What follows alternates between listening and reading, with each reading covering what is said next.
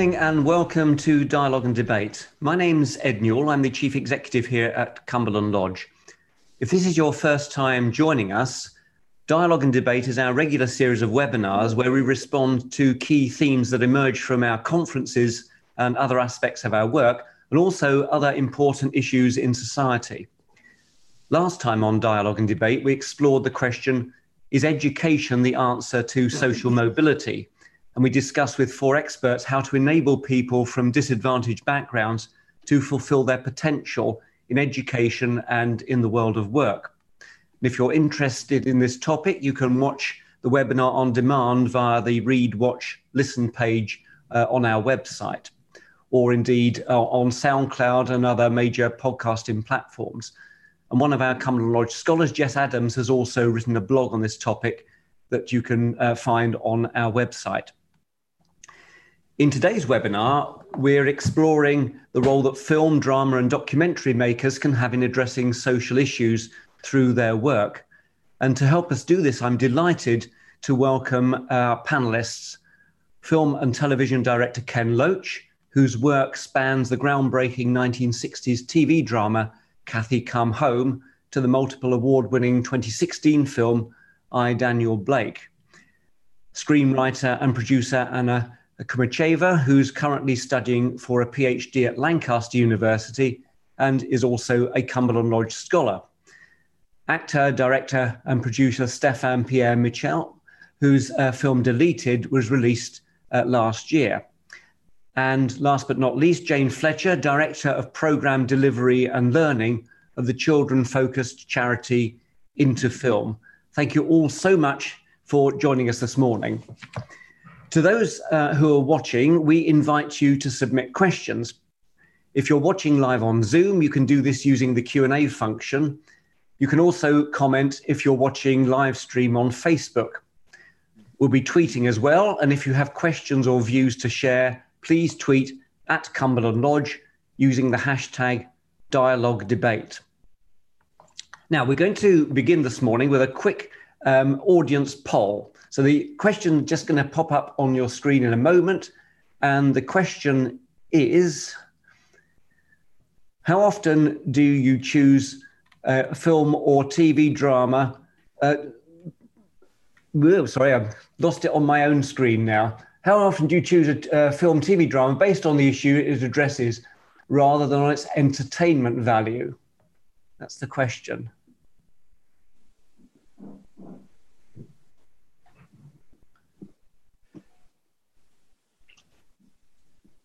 Um, Just wait for a moment to get it through.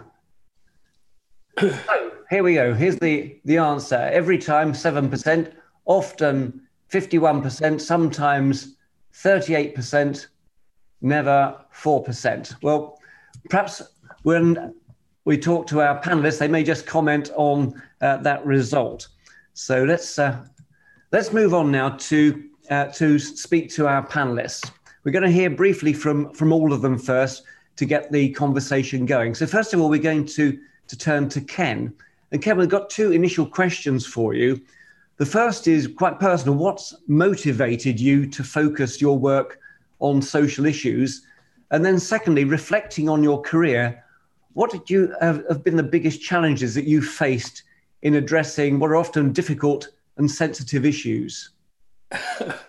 well, um, they're huge questions, and we could all spend uh, each of us take up the whole um, time we've got uh, discussing them. Um, c- can I make two very quick points? First of all, uh, well, to begin with, uh, thanks for asking me to come along and, and have a chat. Um, first of all, in passing, I do hope in the discussion on social mobility, uh, someone pointed out this is a concept for the right, the right wing. Um, I think many of us would say so the idea of social mobility as someone who jumps out of their class at the expense of those who remain is not a very progressive idea. And that it's a, a question of the, the whole class of society moving forward together, not individuals leaving others behind. Secondly, uh, the question you put on the screen, um, I think I would probably say rarely would I choose a program that um, says it's about issues the point of drama is that it's about um, it's about conflict. It's about um, uh, uh, stories and characters that um, we share their experiences, we share their lives, we share their dilemmas, their comedy, their tragedies, their tears, and their laughter. And the idea that you make a drama in order to say, here's an issue, let's have some characters to expose it, is really not how good work is done. Um, yes, there is a political subtext to uh, to one's understanding of how the world works, and within that, you will see people struggling, caught, um, experiencing um, all kinds of uh, misfortunes and fortunes. And to find stories that both are true to those characters, but also indicate a central conflict within society is is is is okay. But the idea that you do a drama to in order to expose an issue is is to reduce it to propaganda, and I think um, that's that's not good.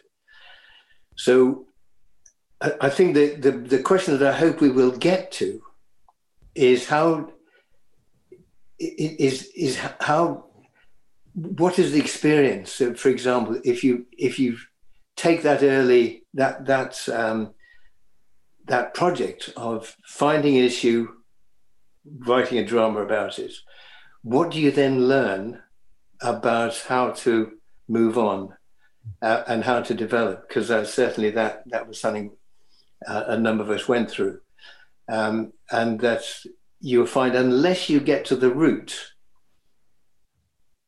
that, that people will will pat you on the head and say, "Very useful, thank you very much. Um, what a, what an interesting expose." But in terms of challenging the the vested interests within society that produce that situation, um, you won't touch this. You won't touch it.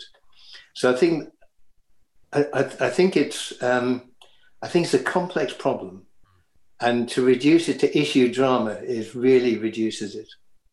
And just just to pick up on that, can I just go to, to Cathy Come Home because I'm of the generation as a young person I can remember the massive impact that that had on society. It was in a time when basically you could watch BBC One, BBC Two, or ITV. So you you could get mass audiences around that, and it really really had an impact in it that must have been pretty early on in your career. How did you actually get into to, to that film? Um, oh, it, it, I mean, uh, it, I, would worked with um, a writer called Nell Dunn, and we'd done a film called Up the Junction for the BBC, yeah. which is about working class kids in Battersea. Um, and uh, Nell was partner was Jeremy Sandford, who was a journalist who was investigating homelessness, and um, we did a film together in, in which showed a family uh, split up because um, because uh, it had there was nowhere to live. The father was wasn't housed, and the children were taken away. Um, and it, it was it, it, it's not a good film if you look at it as a film, but it, there was it was the situation was shocking, and and um, it had it was a kind of national issue for a period. Um, and um, we were we, we were asked to go and see the housing minister, a man called Anthony Greenwood, a Labour minister, and we and he said um, this is a very important um, contribution to understanding the problem of homelessness. And we said, well, thank you very much. What are you going to do about it? And he said, well, it's very difficult. On the one hand, you have um, the interests of private landlords. On the other hand, you have the difficulty of finding the land. On the other hand, we've got government money to find. Um, and on the on the other hand, we've got building companies who are de- who, who, want to um, decide their own what they build. So, in other words, you're going to do nothing, and that started us on a journey mm. to say, well, we haven't really shaken. You look at the film; that doesn't shake that position. So it started us on a journey to to to ask political questions and to examine the, the structures in society that produce poverty, homelessness, food banks, mm. um, unemployment, um, exploitation, and so on, not only here but around the world. And until you have some sense. I, I, mean, I would argue until you have some sense of what those competing interests are, you are um, left um, a kind of a, a kind of court jester, and uh, who will say things that seem provocative but actually aren't. And the, I mean, in passing, the homeless question is much greater now, much worse now than it was in the 60s when we made the film. So, so much for the value of provocative films. That's really given us some rich things. We'll, we'll, we'll come into that. I really like that idea of court jester and really um, sort of being the trickster in, in it all. But let's just move on now to, to Anna. And first of all, Anna, thank you. We have to thank Anna very much indeed because this webinar was Anna's uh, idea. So thank you very much for doing that. Um, Anna, I mean, you, you work in, in academia now, and in academia and in other walks of life, we're asked to, to come up with impact measures. It's a sort of a dreadful uh, thing to have to be doing, but is it possible in practical terms to assess the social impact of a film or drama from, uh, from what you've uh, experienced? Oh, hello, and uh, thank you for for having this um, uh, webinar happening. I'm very excited to hear uh, Ken talking because I'm a big fan of his work. Just wanted to start with this. And in terms of um, measuring impact, I think it's quite impossible to measure impacts of a film in the short term because many issues are needed to be addressed years by years to have a proper impact. Um, and I'm just starting my filmmaking career, so someone like Ken is, is doing it for his life, so he has much more to say about it, about the impact. But overall, I can say that um, making social impact films for me was the initial reason of going into filmmaking. And um, although I was understanding that I cannot change many things in this world, uh, I was hoping to do something which can inspire others who have powers to make changes. So this was the idea of filmmaking. And then I went to academia and I'm doing PhD in film. And uh, the film I'm working now uh, is actually a research project of mine as well. So, kind of, I need to bring together the impact of my research and the impact of the film, which I'm doing inside my research. So, kind of two two things together. And do, will you have to, you know, for your, for your research, you're going to have to come up with some sort of impact measurement um, to show how people are affected by the, the film you're making?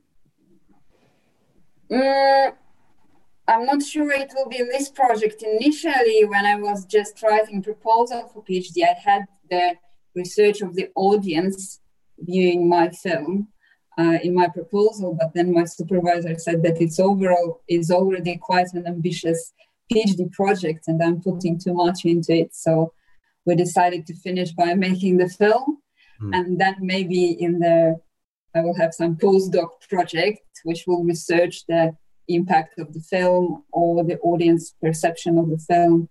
Something like this would be really interesting for me. I just cannot squeeze everything in one research. It's pro- impossible. Sure.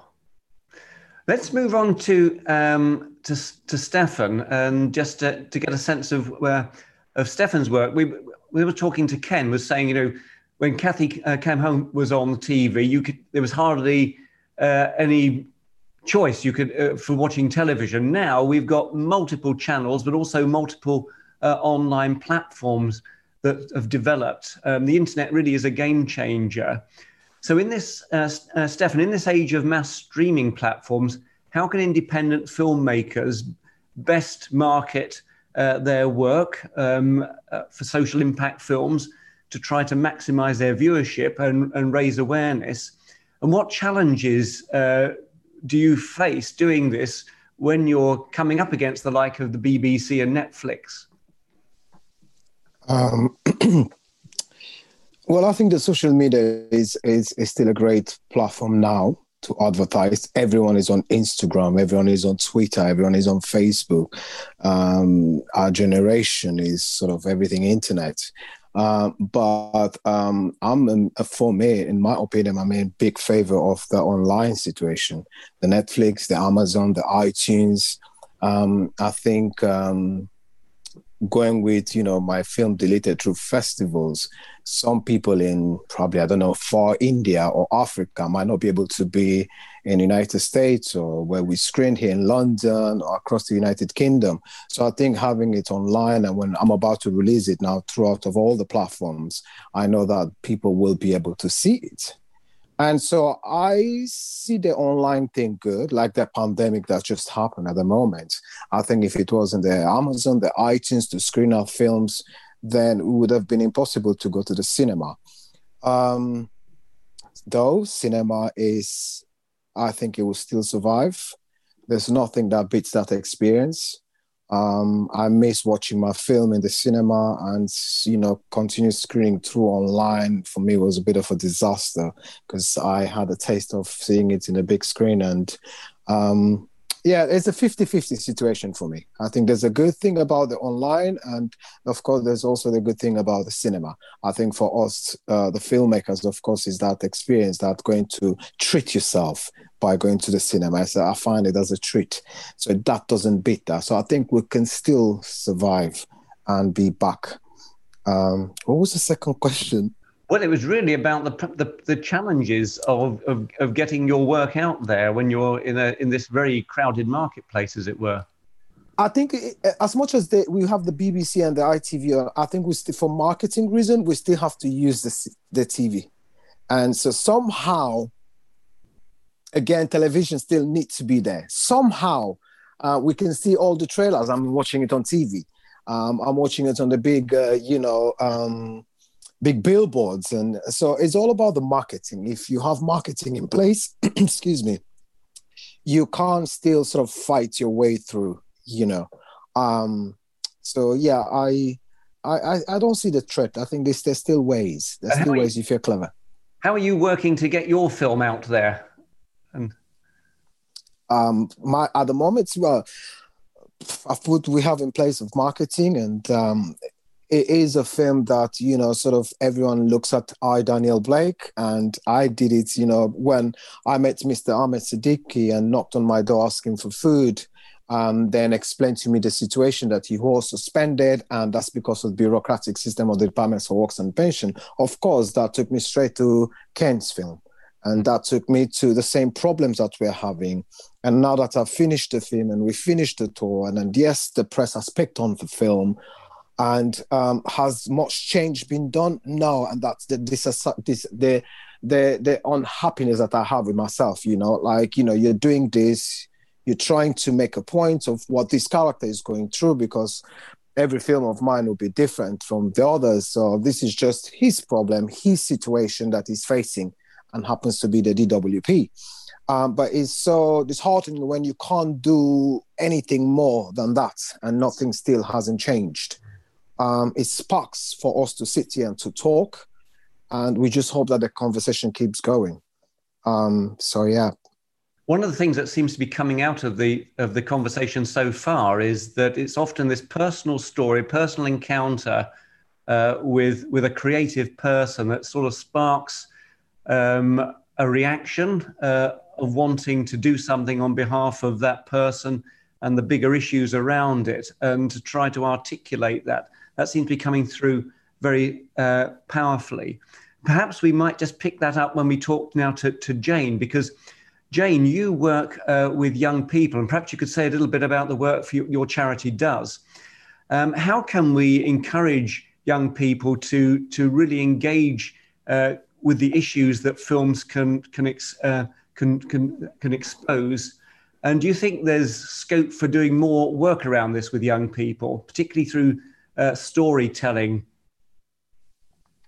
Yes, indeed. Uh, so um, my charity is called Into Film, and we work across the UK. And we work with about half the schools in the UK in a variety of ways. And what we are really trying to do is get five to 19 year olds to watch, understand, and make film. And we do this in a variety of ways. um, just around filmmaking, with we, you know, young people telling their own stories is incredibly important to us. And I was thinking about social impact films and just thinking about uh, we run a competition every month, Film of the Month, and it's open to all young people, any subject, any genre, anything they like. And what we find, going to Ken's point earlier on, is that the stories that are coming through, these are very much story led. And yes, they are about issues, but it's very much the story that is captivating um, these young people and their audiences. And a recent winner was one called Rockface, which was about bullying. Uh, and the 13 year old uh, writer and director was just named the Lord Lieutenant of Leicester, very grand title, um, the Young Artist of the Year for that particular film. So we feel it's all about encouraging young people to feel that their voices are valued, and we do that by running competitions. We have an annual awards ceremony, and also by providing them with the tools and the training to make films. But beyond that, we want young people to be able to use film in the classroom. And unfortunately, as you're probably aware, in the English England school curriculum, film has kind of dropped away. It's a bit different in Scotland, Northern Ireland, and Wales. So we're very keen to get film into the classroom in any way possible. And we also bring film um, outside the classroom. So we support schools to run clubs and they get free DVDs. We've included on our curated catalogue many of your films, Ken, and thank you for that and other films like The Eagle Huntress, which um, is one of our most popular films. It's about a, a young girl who's um, who wants to uh, look after eagles so they can hunt, which is not the norm in Mongolia where she comes from. So there's lots of ways that we're trying to support this, but but you know more should be done. Uh, young people are very natural filmmakers. They may not immediately make the most brilliant film, but in the process of filmmaking, they're learning how to tell their stories and we want to help them to get better at making their films. Thank, you. And just following up on it. I mean, how edgy can you go with young people? It's something we we explored at Cumberland Lodge a few years ago. We had a um, a conference about uh, difficult stories. It was called um, Telling Grim Tales, but actually we were looking at the role of stories. It seemed to me that there's a it's a safe, it can be a very safe way of exploring some really tricky issues with young people. Is that your experience? Absolutely, yes. And uh, the, because the story, so if you're showing young people a film, because the story is arm's length, it very much means they can very often talk about the film and they relate it to their own personal experiences, but they're not having to open up about their own experiences. Uh, when young people are making films, we have to just make very certain that they understand what they're revealing about themselves potentially. And we do have to, you know, we have to just be careful to support them through that. We're working with uh, groups of young people at the moment who are facing mental health challenges, and they very much want to uh, talk about their experience and they want to advocate for themselves and break down um, stigma and stereotypes. But sometimes for them, that uh, and, and all young people, they can get quite deeply into an issue, and we need to make certain that we can kind of support them and not just open up a can of worms and then walk away from them. Hmm. Thank you. In a moment, we're going to start to um, address some of the questions that are coming in uh, from from the audience. But before we do that, um, just a reminder that you can first of all ask those questions, and also we're going to have another quick uh, audience poll. So the question uh, this time is: Have you ever been inspired by a film or TV drama to do something differently around a pressing social issue? So that's the question we're asking this time. Let's see what happens.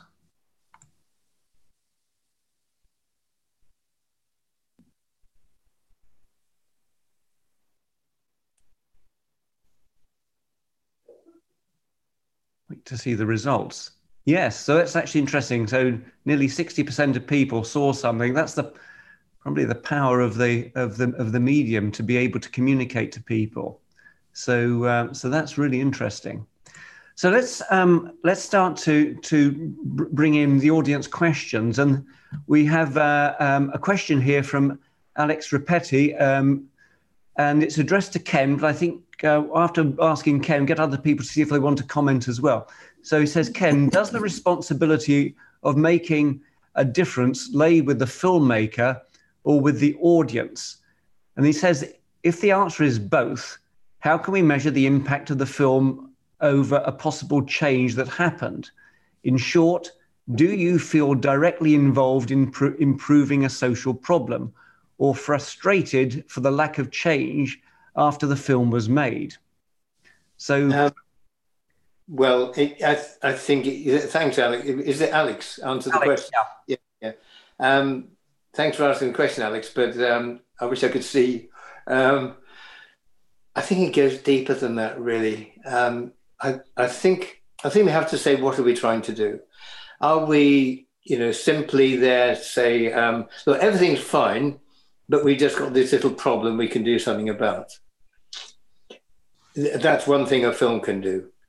Or is it saying this um, problem that we see on the surface of society is actually indicative of a deeper malaise, a deeper, a deeper problem, a deeper conflict. And the point of the film is to just give you a, an insight and a suggestion of what this, what this fundamental problem is. I mean, it's like if you do it in medical terms, if you if you got a you know a serious illness, do you put a do you put makeup to cover the spot, or do you say, look, this guy is seriously ill? we've got to do something about we've got to we've got to understand the illness mm-hmm. first i think the the larger ambition is to do the latter is to say yes look the society is has developed in a certain way there are essentially there are conflicting interests at the heart of it and what are those what is that conflict what are those conflicting interests how can we understand it in order because we need to understand it in order to realize what our our strength in fighting back. And in a way, it's a struggle for consciousness. I mean, it's not something you'd ever measure by a poll. It's a struggle for consciousness. William Blake, in one of his songs of innocence and experience, talks about mind forged manacles that that condition people to see the to see to buy into a whole set of values. I mean, to take an obvious one, freedom is the freedom to exploit. You know, freedom is the right to, as opposed to freedom is the freedom to live in peace and security. Freedom is the freedom to have a home, to have a, a means of um, supporting yourself and your family, and that we it's a conflict between the we are our brother's keeper, um, we support each other, the idea of solidarity, and the idea that was implicit, um, though not realized, by the government in 1945 after the Second World War, where people felt they'd won the war together, and that sense of mutual independence should be carried on into the society we built afterwards. And that was changed and upturned and really demolished by Margaret Thatcher um, with her view that uh, we are all competitors. Um, your neighbor is not your someone you collaborate with, it's someone you compete with, it's someone you do a deal with, it's someone you screw for the get the best profit for yourself and the um, the least reward for them. And that sense of competitiveness and and it's there are two competing ideologies there that, that imply a social structure and imply a political positions. And it's that struggle for consciousness that I think films can can connect to allied to that is the fact that films don't change the world. Nothing. A film is a piece of celluloid, or you know, in the case of as Stefan was describing it, a, a communication across the airwaves, which is far beyond my understanding. And what changes the world are, are people taking political power. And if you're serious about wanting to begin to begin by understanding lead to action, then you have to be tied to. You have to tie, be tied to it in a way. You don't have to be, but it's a res- responsibility you can accept. Is to be tied to a political movement, and and that that in a way informs your work. It doesn't doesn't decide it again. Otherwise, you know, you're just making propaganda.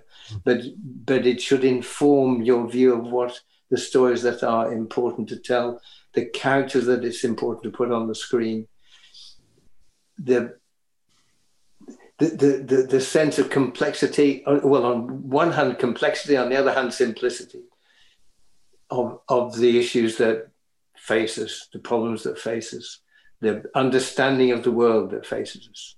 Mm. So it's a long, a long question, a long, short question. But one of the one of the things I guess about film is that I mean you talked about 1945 post you know, post war reconstruction and the development of the welfare state, introduction of socialism, etc. Um, I think that era spawned a wonderful flourishing of, of filmmaking as well, and uh, I guess there is a repository there of of material that uh, that people could tap into. Thinking about talking about school education, getting youngsters to engage with those films and seeing seeing visually uh, the way that society perhaps operated. Are, are, there, are there some key films that you would recommend uh, that, uh, that maybe Jane could pick up on? the... Um, the, um, the, um, sadly, no, there, there weren't many films that came out of it. I mean, they didn't introduce socialism, they introduced a, a form of social democracy um, where the u- utilities were taken into public ownership, but it was a, it was a, an infrastructure for private business to, to make profit. So it, it wasn't socialism, it was a form of, of um, um, social democracy, of a, of a mixed economy where the the um, the infrastructure was carried by the state, but it was it was delivered um, on a plate for private business to exploit.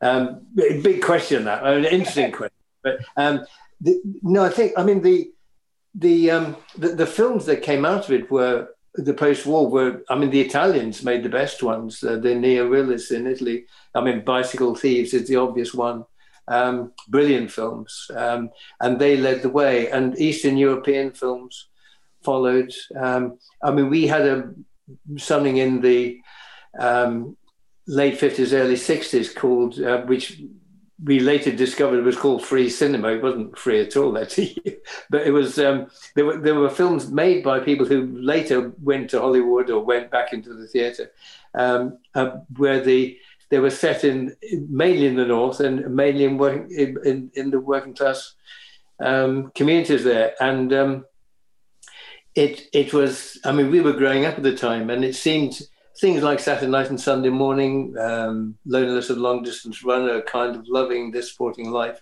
Um, and uh, to us, they seemed a cop out. that was the arrogance of our youth. Um, um, but they certainly advanced um, what you could tell, the, the, the people you could put on screen, and the kind of stories you could tell.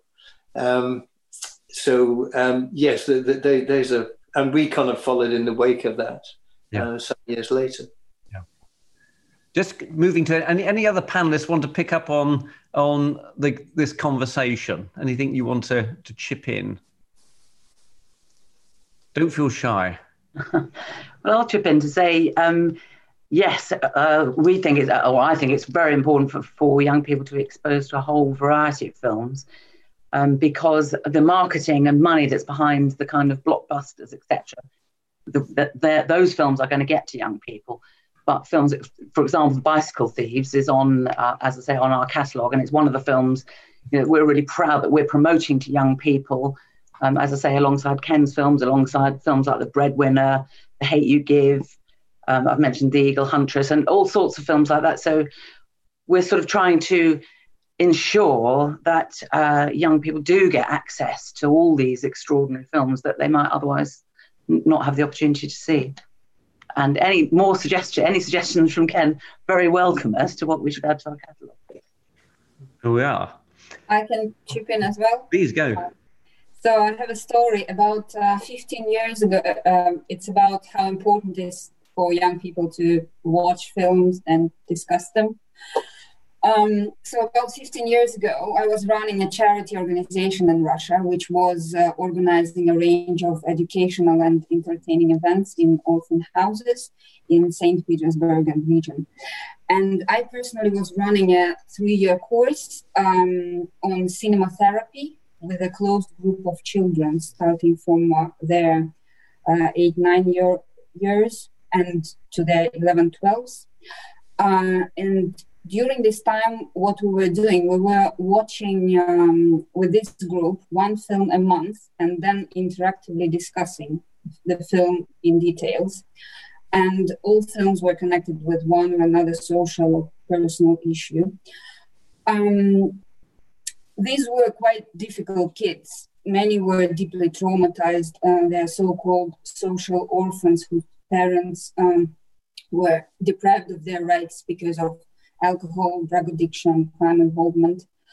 Um, and it was extremely hard to work with them from, from the beginning. Um, and they from the beginning they wanted just to watch entertaining films like action blockbusters horror films this kind of stuff. And in the beginning they were very bored with the movies we were bringing to them about friendship betrayal children at wars making choice between good and evil mostly drama films. Um, but by the end of the first year they already started to speak and to have some opinions on the stories we were bringing to them and it was like, I was very impressed how it worked. And by the end of the third year, I could clearly see that um, this group of children is different from other kids of the same house and the same age.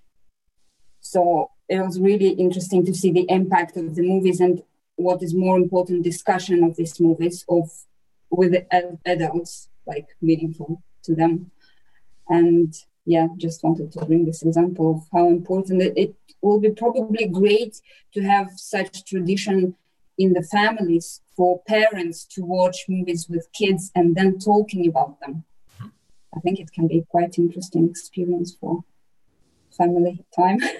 Yeah, yeah I'll, I'll chip in on that family issue. Like Anna, you said, um, for me, if it wasn't for my mother who introduced me to this channel of TCM, and um, old movies. So I started watching from the age of seven, eight, um, to Russian films. And I think for me, you know, Andrei Tarkovsky, one of my favorite directors, who sort of changed my life and sort of the way I was see filming making, and to s- French cinema, to Italian, all kind of variety of all films, and also social issues films as well. And so I think it's important that even families play a part in it can also change and is important. I think everyone in the community to sort of um, push through cinema, but in schools as well. Like um, Jane said, you know, it'd be great to have more input for youngsters to watch this type of films because it changes their mindset as well and the way they see the world. But you do have the ones, of course, that say, "Oh, I'm bored, and I need some actions or whatever." But you know, I think it's important, of course, to you know um, educate our kids into filmmaking or watching them you know, and um, and things might change as well in the chaos time. Thank you. We have a question here from James Bradshaw, and James asks, "How do the panelists think the government's national retraining scheme will impact upon British cinema over the next few years?" How do the panelists think the government's national retraining scheme will impact upon British cinema over the next few years? So, anyone like to have a go at that question? What, what is the government's new retraining scheme? That was what I was uh, hoping that one of the panelists might know. Um, but uh, ah. Is it that awful thing with the poor ballet dancer being told that she should, I don't know, pack boxes or something? Ah. That advert. Go digital. Yes. Okay, that may be it. Well, I suppose we can have a broader question about um, the government's approach to, to the arts. I mean, that may be something we could just explore because I'm sure people have got views on on that. And I mean, the crisis, I guess the COVID crisis exposes, it's sort of a, an amplifier and it almost uh, amplifies attitudes. And maybe we've seen some attitudes being exposed as a result of COVID around around the arts. So I wonder whether people have got any comments to make about uh, uh, about about that, about mm. government action uh, around the arts. Um, um, I think that there are two attitudes to the arts, aren't there? Again, one, one a right wing attitude and one a left wing attitude. The right wing attitude is that art is to be sponsored by um, private individuals or corporations, um, that arts companies, theatre companies, concerts, um, opera, ballet, anything that costs money um, is uh, should find a sponsor because why should I mean they're kind of crude answer is that why should people pay their taxes in order to support uh, artistic endeavors they don't want to see? Um, the the uh, and of course, in the end, the pipe, he who he who pays the piper calls the tune, yeah. and the um, so the the um, the sponsor in a way determines the content of what is put on, or what is written, or what is um, the work that's done, um, and it's it's about it's about commerce and it's about power and privilege, um, and the subtext of that is that you unless there's private wealth, you won't have art. Unless there's people making profits, art's not available. Well, the radical alternative to that is that we as a as a collective, as a community, say this is something that will enhance society. This is enhance everyone. It's it's a it's a great benefit to all. It's a liberation for everyone to um, and and it's it ennobles us. It dignifies us, and we cherish it. And so we collectively invest in theatres, in dance companies, in music, um, in films, I would like to say, um, public art, in sculpture, whatever. It, that, that it belongs to all of us, and we all should have equal access to it. I mean, I know which one I prefer, but those are the two aspects. Thank you.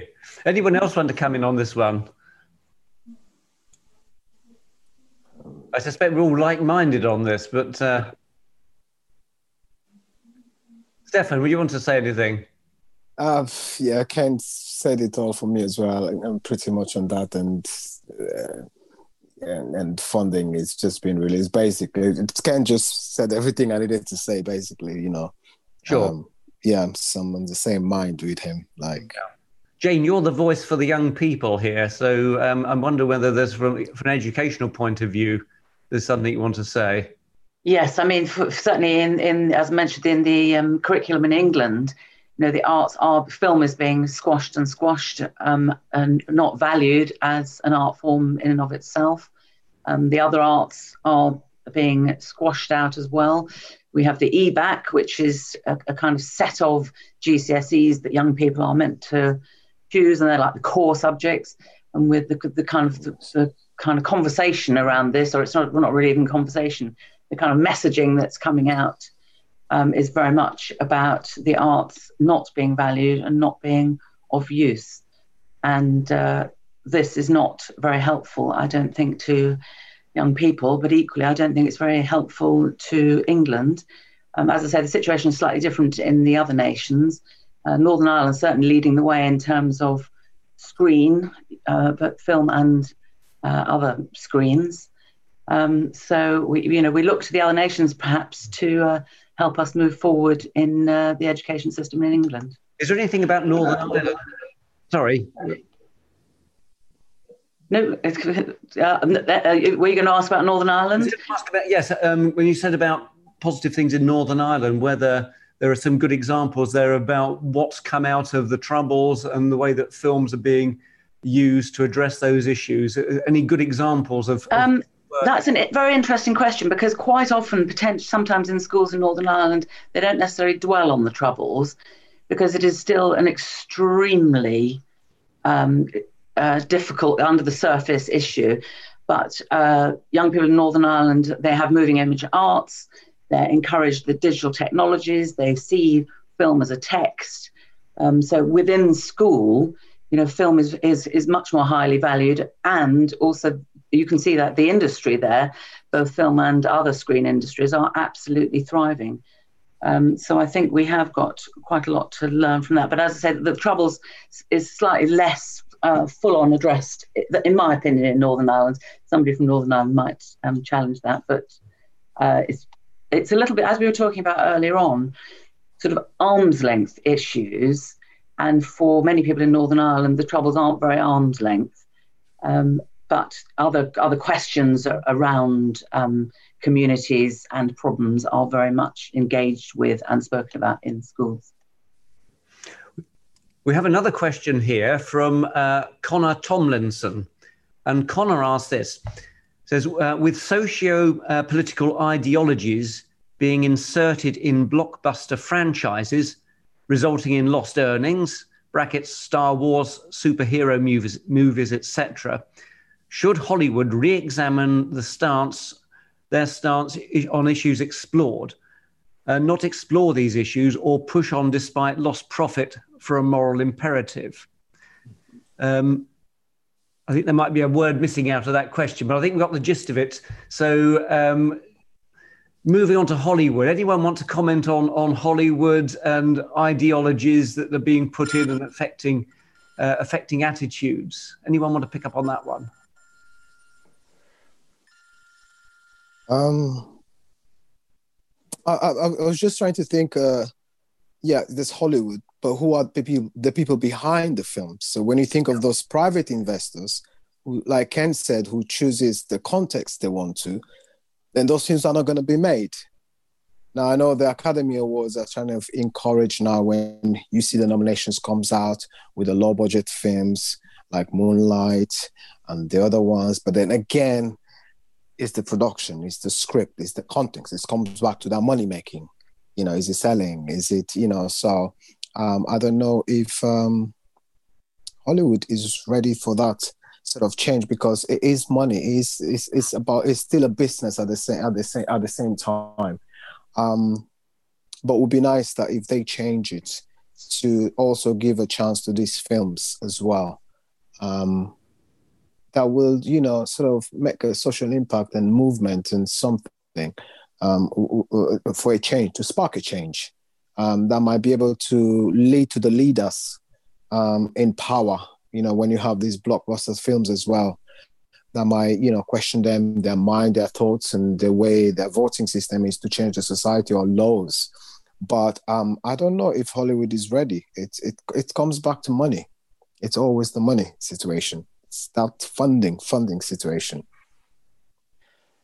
Um, yeah, yeah. Uh, uh, uh, okay to speak, Ed. Yeah, please go. Yeah, yeah. I, I think Stefan's right, actually. Um, and um, I mean, Hollywood plays for the other team. I mean, Ho- Hollywood is the enemy. Uh, Hollywood is um, our big. It's it's corporate power making money out of films. That that's all. Um, and they they will make the films, the kind of films that made money last year because they always want to be second.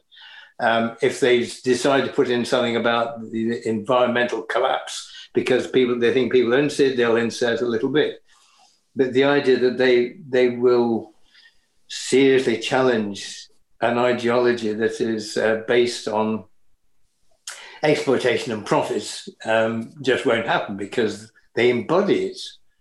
They embody it, and and I think there's a, there's a case for um, looking at, at commercial Hollywood films um, and tracing the ideology behind them.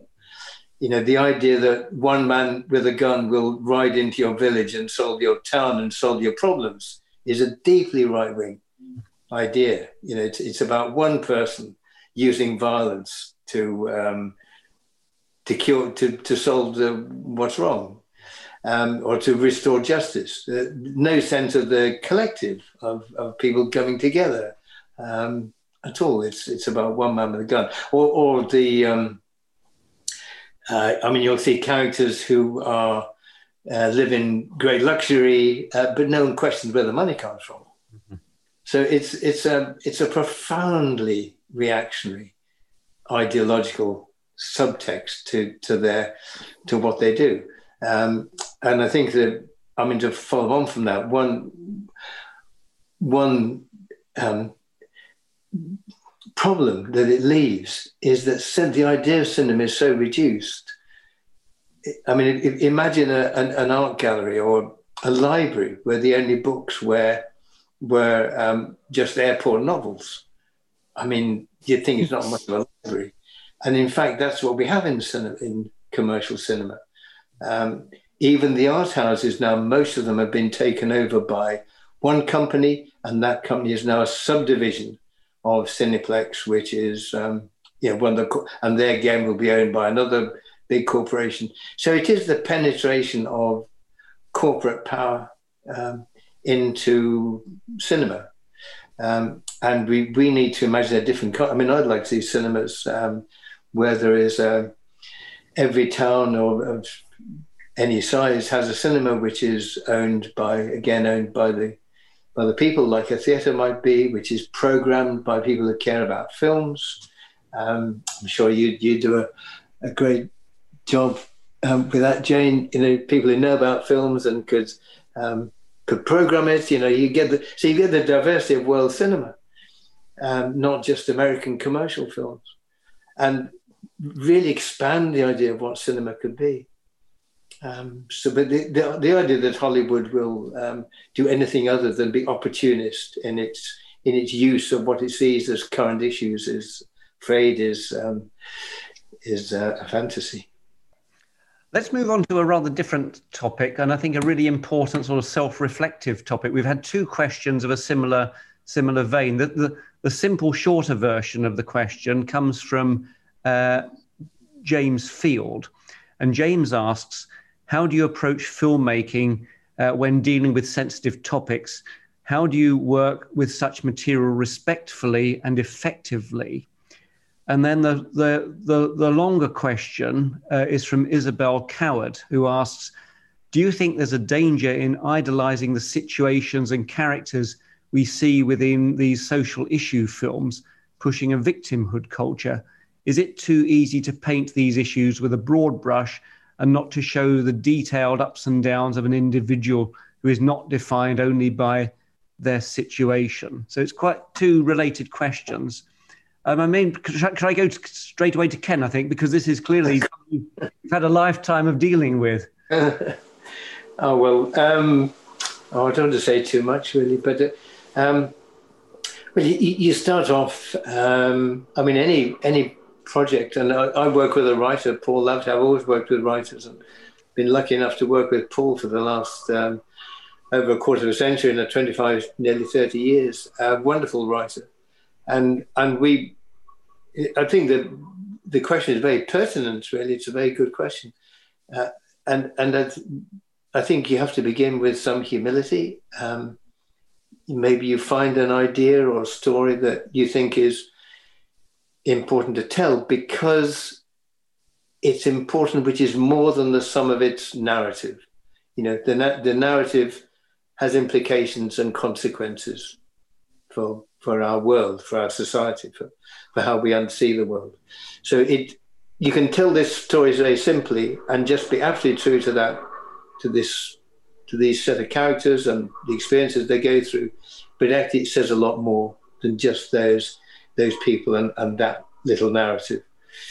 And if you can find that story, then that's the pure gold of, I think, that you're looking for. Um, and you begin, you don't have to listen. I mean, Paul does a a great amount of just listening to people, and, and we begin it together, and, and I join in when I can, and um, or when it's when it's good to do so.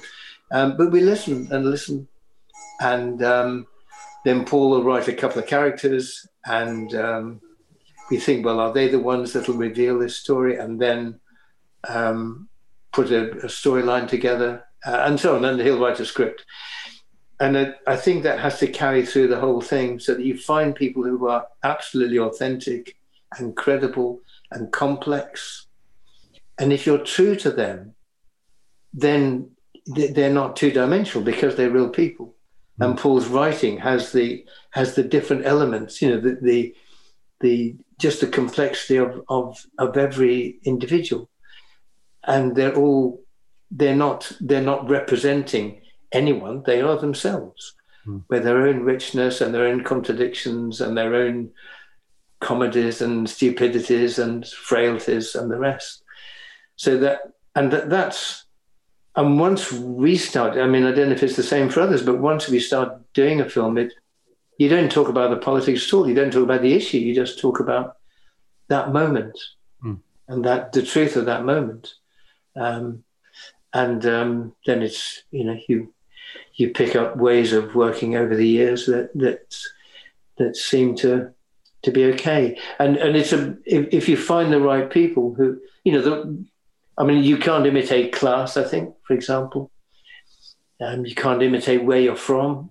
Um, you know, um, an accent is not just um, is not just phonetics. It, it's it's the comedy. It's a way of thinking. It's an attitude. It's so you, lots of things you can't imitate and and to really challenge yourself all the way through, saying, if I saw this on a documentary, would I believe this person is who they say they are? Mm. Um, and and be absolutely rigorous. You know, don't accept anything that doesn't pass that test. Mm. Um, and the, the, idea that that you would um, the second point about wallowing in victimhood again, this is a this is a you know a right wing idea um, that um, that people will um, you know won't be criticised because they're poor. Well, actually, the opposite is the case in our society. You know, look at the tabloid press, and the, they'll always find some poor woman who's probably had a weight problem, has got too many kids, and manages to get a week's holiday somewhere cheap. And they'll, or she's in the house, you know, that's got enough room for her kids to sleep, and she'll be exposed as a as getting more than her fair share. I mean, the, the cruelty of that. There's there's the whole pornography of of poverty television, you know, exposing people on on benefits, and maybe they've one person has got a few quid more than they're strictly allowed. No mention of the tax exiles of the people who are ripping them off and ripping us all off. Um, and so that that attack on poverty and the use of the state to use poverty, to, to blame people because they're poor, to blame people because they're unemployed, and to use hunger as a weapon which they do now, of course, by seeing food banks rise and uh, being quite content with that. Mm. No problem. Shows, you know, charities. Charities are a good idea. So, you know, that the whole um, the whole politics that has arisen out of blaming the poor. Um, your your your um, your um, CV isn't to scratch. We're going to stop your money all that that that bureaucratic bullying. Th- th- there's no question. I mean, the, the question was actually the other way around. The question was, how do we stop the bullying of the poor and the vulnerable? Putting putting people who are ill or disabled through questions to show that they're fit for work, and then they take their own lives, or they die because they're trying to find work that they can't do. That that's the problem. That's the problem. Don't talk. Don't buy the right wing propaganda about wallowing in poverty. That's part of their game. Stefan, just go to because you've just done a your your film has been a real life story, and of how have you handled that with sen- sensitivity? Um, that is why what I did, you know, basically um, the last five hours of a man before he becomes homeless, and I knew the gentleman, Mr. Ahmed Siddiqui, as he was my neighbor when he was asking me for food. And so on the day of filming, well, we're supposed to film in February, but he knocked on my day on my door two days before the eviction and said, "Oh, by the way, I'm not live, longer living evicted in February. It's going to be on Sunday." And this was Friday night, and I was running like a headless chicken trying to find a camera. But my producer Andre, you know, kind of sorted that out with the mic and professionally to try and capture his last five hours. And what I was trying to do with this film is gently looking at his problem as I was interviewing him and also dignify him as possible. This was a middle class man who happened to have had a bad fortune, misfortune in, in this late time of his life, 59 years old, when he divorced and just got himself into the housing benefit situation and lost his home because of the suspension. And I tried to dignify him as high as possible and I always address him as Mr. Ahmed Siddiqui, always give that respect. Because I saw the way some TV and broadcasting are doing, dehumanizing some people that are on benefit, as if, you know, they are there to squeeze things out of it. And so I tried my hardest to, for us, the audience, to become that DWP with extreme close-ups and unconventional kind of um, footages. And that way is because we don't look at our homeless people on the street. So with this film, I was exploring for the eye, the audience becoming the eye, and really looking to his eyes. Well, it doesn't matter what the left and right are saying about homeless people. Oh, they choose to stay on the street. Oh, they were druggies. Oh, so this film is about listening to Mr. Siddiqui through the eyes and close-ups mm. that I kind of played up with him. I tried my hardest to keep him and make him very dignified in this film because he was that type of man, very gentle and well spoken. Um, and so that I don't fall into that trap of uh, dehumanizing a human through their misfortune. Thank you. We are running out of time. I am just going to ask there's one question I'd just like to ask um, to wind things up. Um, and it comes from Alice Wigley. And Alice has asked, uh, what issues would the panel like to see confronted in TV and film over the next few years? So perhaps all of you might just say a very quick word on the issues you'd like to see covered in films over the next few years. Who'd like to go first? Um, I'll go. Go for um, it. Thank you. Um, if we're looking at thinking of social uh, issues and impact films, and one came to mind a few years ago, a long time ago, one of my favorite actors, Tom Hanks, Philadelphia, which tackled HIV. And I know we've moved on, you know, HIV has moved on a lot far from those times, but I think there's still a stigma. I think that's one issue that is still missing on TV or film.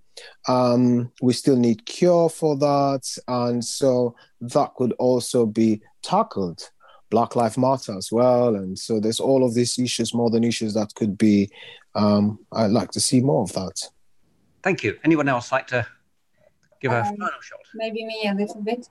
Yeah. Uh, so, as I said, films are impacting very slowly. So, not like someone watches one film and then the issue is solved. But if more films will be talking about the same and the same issues, then gradually it will come to to some hopefully changes. So the film I'm working on now uh, is looking into several problems, uh, which I think I will be interested to see more in other films and TV as well, um, which is uh, like the smaller ones are council housing, student loans, Me Too movement, uh, environmental problems, uh, addictions, zero hour jobs. I know, probably sounds that I packed too much in one film. but um, overall, uh, the main issue of the film I'm making uh, is looking into uh, student sex workers. And instead of um, marginalizing them or judging them, looking at the situation, why this happens in the society, and why this situation is possible when uh, young young people don't have just simple other choice to pay their university fees other than to go into sex work. And this is uh, the real recent years British statistics. And research showed that uh, 5% of British students are engaged in sex work to pay high university fees. And yeah, this is what my film is about. And I kind of was very shocked with this information. And I think not like I'm saying I want to watch a lot of films about student sex work, but kind of if this will be addressed in some way, I think it will be interesting. Thank you, Anna. Ken and Jane? I could just jump in really quickly. Uh, uh, bullying, really, both in the sense that uh, Ken was talking about earlier, but it's a, a particularly relevant to young people around all sorts of issues. So, kind of generic sort of uh, anti-bullying, um, I think, would, is very important. Ken, um, I, just to, to, tell the truth, really, tell the truth about wealth, where it comes from, who who um, who profits, um, the uh, the the profit they take from the labour of others. Um, tell the truth about the British Empire um, and the and its the consequent racism and and uh, exploitation that that it has led to, um, and the terrible catastrophes in the throughout throughout the world. Tell the truth about modern day imperialism that led to the Iraq War, the the poverty in Latin America, and uh, for the benefit of the United States. Um, tell the truth, really. Tell the truth about why there's no investment in some of the regions in Britain that have been desolate since the old industries died. Um, really tell tell the truth about the the issues that underpin again, the symptoms that, that we're talking about, um, you know, the, the, you know, the interesting things that here Anna talk and, and of course that, that's a ter- sad, terrifying, awful situation for people to be in. But again, it comes from something. What does it come from? What has produced that? And what's produced the thing? You know, how far deep can you go? Because I think our responsibility is to is is to leave no question unasked. And remember the old um, saying from the Renaissance, I think it was, test everything, hold fast that which is good. And don't leave a question underneath that you haven't asked. Because you, if you don't ask that question, it's like being a surgeon who starts operating and they don't know what the disease is. You know, and I think that that's our fundamental responsibility. It, it, it is about consciousness, about understanding, and it's, it's about, in, in the end, to use an old fashioned term, it's about class consciousness. Because if you don't understand that conflict, essential conflict, you can't fight it. And that's the conflict that's, that's played on people. We're all in it together. We're all in the same boat. No, we're not. My God, we're not. it's, the, it's that class consciousness. Without that, we can't progress. Thank you very much indeed for all those contributions. Uh, we do need to, to, to, to wrap up now. Um, it's been a fascinating discussion. We could keep going, and no doubt, I'm, I'm sure conversations will happen as a result of this conversation. If you'd like to get alerts about forthcoming uh, webinars, you can sign up on the Keep in Touch page of the Cumberland Lodge website or simply email us at inquiries at cumberlandlodge.ac.uk. Uh, and just to say that our webinars generally take place at 11 a.m. on the first Wednesday of each month. Not every month, but that's the normal pattern. Just before I say goodbye, I'd like to highlight that, like all charities, we're facing difficult times at the Lodge. And if you've found today's uh, webinar useful, interesting, and would like to support our work, uh, we'd be very grateful if you consider making a small donation, which you can do online via the Just, Just Giving page. And we'll put up the link at the end. Thank you, everyone, for joining us, and most especially our wonderful panelists this morning to Ken, Anna, Stephen, Stefan, and Jane. Thank you very much indeed, and goodbye.